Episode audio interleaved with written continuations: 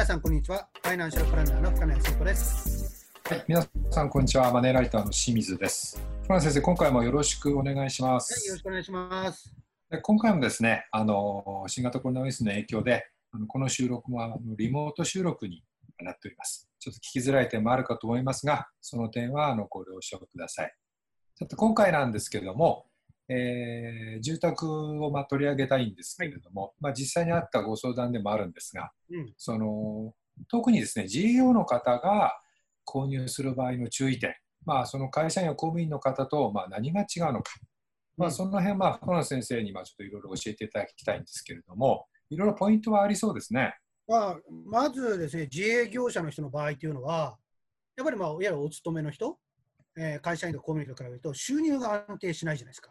そうですね。うん、だからそれを考えると、購入はより綿密な計画を立てて、人に行わないとダメですよね。ですね。例えば、まあ、私事で恐縮ですけども、はい。私もね、十数年前にマンションを購入したんですけども、私は一応自分で会社を経営してるじゃないですか。はい。だから、あの銀行で出す処理多かったです。はあ、はまはあ、給料制なんですけども、源泉徴収票以外にうん会社の決算書類を3期分出せって言われました。あ。はあ、はあ。それを考えると、自営業者の方の場合は、私がそうだったように、ね、自営業者の方の場合だって確定申告してるわけですから、その決算書類を何期分出しなさいとか、ね、そういうこともまずあり得るってことも考えた方がいいですよね。はい。ですね。はい。はいまあ、でもあと住宅ローンを組む際もやっぱりその注意が必要ですよね。まあ、やっぱりね、通常はね、えーとまあ、物件価格の2割の頭金、はい。まあ、今ではね、100%ローンもあるかもしれませんけども、一般論から言えば2割、8割ローンですけども、やっぱり自営業者の方の場合は、一般のお勤めの方に比べると、僕は頭金もっとたくさん入れた方がいいと思っています。なるほど。で、えー住宅ローンも、まあ、基本的には借りる金額を少なく、返済期間を短めにする。これが私はいいと思います。ただし、その話をするとね、別に自営業でやってるんだから、私には定年退職はないんだよ。どこが現役だから、たくさん長く借りたっていいんじゃない、うんね、毎日亡くなった場合には、団体信用生命保険で住宅ローンが、ね、チャラになるからっていう形ですけども、はい。本来であれば、亡くなることを前提のライフプランとか住宅ローンの返済プランってないわけですよ。で、確かにね、えお勤めの人は定年退職とかないかもしれませんけども、はい。ねやっぱり住宅ローン、ねまあ、よよく言われる平均30年くらいの返済期間、やっぱり自営業でずーっと業績が安定してるっていうのはまず稀ですよね。ですね。例えば足元だってこの新型コロナの影響でどちらかっていうと自営業者の方は厳しめの人が多いような報道が多いじゃないですかはい。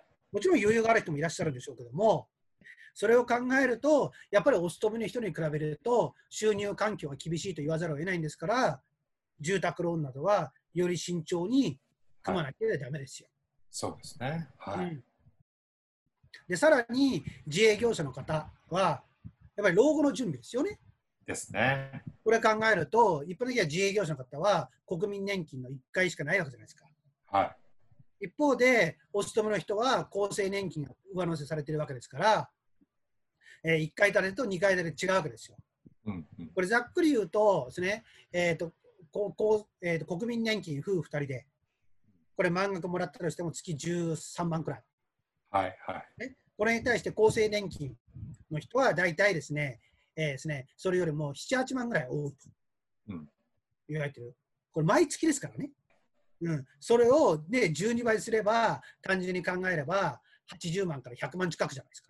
はそれが、ね、例えば65から85年から20年から2000万円違うわけでしょ。い。はい。それを自分で基本的には準備しなきゃいけないわけじゃないですか。はい。それを考えるとです、ね、住宅ローンをしっかり返返しながら、老後の準備を、ね、並行して行わなきゃ行わなきゃいけないということ。これあたりも考えた上で、やっぱり住宅ローンを組まなければだめですよ。そうですね。はい。さらに考えなきゃいけないのは、例えば自営業のお仕事で借り入れをしている人、この場合は仕事で借り入れの上に住宅ローンが乗って2階建ての負債になるわけでしょ？そうですね。はいこれは仕事が順調にいってるときはいいですけども、はい、仕事が厳しくなったときっていうのは大変ですよね。大変ですよね。うん、まずね、会社の仕事をどうするね、借り入れをどうやって返していくのか。うんうん、そうこうしてるうちに自分の家のお金だってですよね。はい。ってことを考えると、やっぱり二重ローンっていうのはできる限り避けたいですよね。避けたい逆にですね。会社に多分そういうようなえー会社とか仕事上借り入れとかしてる人の場合は、やっぱり銀行の審査も厳しくなりますよ。ってことを考えると、借りられるっていうのが、ですね、金額が当初より少なくなるとか、そういうリスクっていうのはあると思った方がいいと思いますよね。そうですね。はい。まあ、自営業の方の方が、まあ、ある意味いろんな点でやっぱり厳しいということもありますから、うんまあ、ある意味、自営業ということでリスクを取ってるっていうね、お話ですよね。ねうんまあ、今、清水さんおっしゃったように、やっぱり自営業者の方は仕事でリスク取ってるわけじゃないですか。はい。もちろん仕事でリスク取ってるからこそ、うまくいけば、ホストのよりも高い収入を得られたり、厳しい時にはですね、大きくへへこん減ってしまったりっていう状況あるわけですか。はい。これある面ではですね、自分自身で、これは別に、ね、自営業であり、ね、フリーランスであり、あるいは自分で起業してる人も同じじゃないですか。はい。やっぱりこれらの方っていうのは仕事でリスク取ってる。はい。ね、そのリスクがに見合って収入っていうことを考えれば、ね、資産運用しかり、マイホームの購入する場合しかり、より慎重にならなければダメだと私は思いますよ。そうですね。はい。わかりました。はい。まあ、その自営業はそのイコールリスクなんだっていうね、まあ、仕事自体リスクという言葉はですね、まあ今回のそのポイントのすべてを言い表している気がしますね。あともう一つね、覚えておかなきゃいけないのは、まあ、たまたま今はね、新型コロナの影響じゃないですか。はい。だから厳しいんだろうっていう反乱をするかもしれませんけども、はい。仮にもしこの新型コロナがなかったとしても、景気っていうのは循環してるわけですよ。ね、よく言うようにね、えー好景気の時あったり、不景気の時あるわけじゃないですか。はい。で特にもし、これ今回新型コロナがなかったら、まあ、オリンピックが行われ、パラリンピックが行われ、その後ちょっと宴の後になり、はい。景気が落ち込むんじゃないかなんていうふうに言われてましたよね。言われてましたね。ねまあ、どうなるかわからないですけども。はい。だからそれ考えると、やっぱりですね、こういうような突発的なことがなったらしても景気が循環しているということを考えれば、この循環に合わせて自営業者の方も、えー仕事が忙しくなったり、仕事がなくなったり、では収入増えたり減ったりってことがあるわけですから、やはい。っぱりですね、長い間住宅ローンを返済していくか、ね、返済していく間には大きな環境変化があるわけですから、そういうことをしっかり考えた上で、どういうような形で住宅ローンを組んでマイホームを購入するのかっていうのを考えなきゃだめですよ。まあ、私はよくですね、これはお勤めの方にも言うんですけども、借りられる額と返せる額は違うってことを必ず言うわけですよ。はい。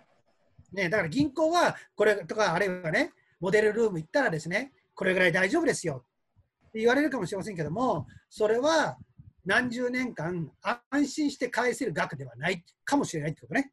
そうですね。これはやっぱはいり注意しなきゃいけないと思いますね。はい、わかりました。ありがとうございます。いまあ、あのこの収録にですね、まあ、関わっている人、まあ、自営の方とかですね、まあ、もはや自営と呼んでもいいような方もいっぱいいますので、まあ、やいろいろあのこ私もそうですからね。はい。あ今回いろいろあの、えー周囲の人も参考になったんじゃないかと思いますけども、まあ、ともあれその慎重とですね堅実、まあ、そこをまあポイントにですね、うんあのぜひ検討してほしいと思います。河野先生、今回もありがとうございました。はい、どうもありがとうございました。で現在ですね、2020年の家計防衛ということで、リスナーの皆さんからですね、お金の悩みを募集しております。えー当番組の説明欄にあるあの応募フォームからですね、ご応募いただければと思いますので、どうぞよろしくお願いいたします。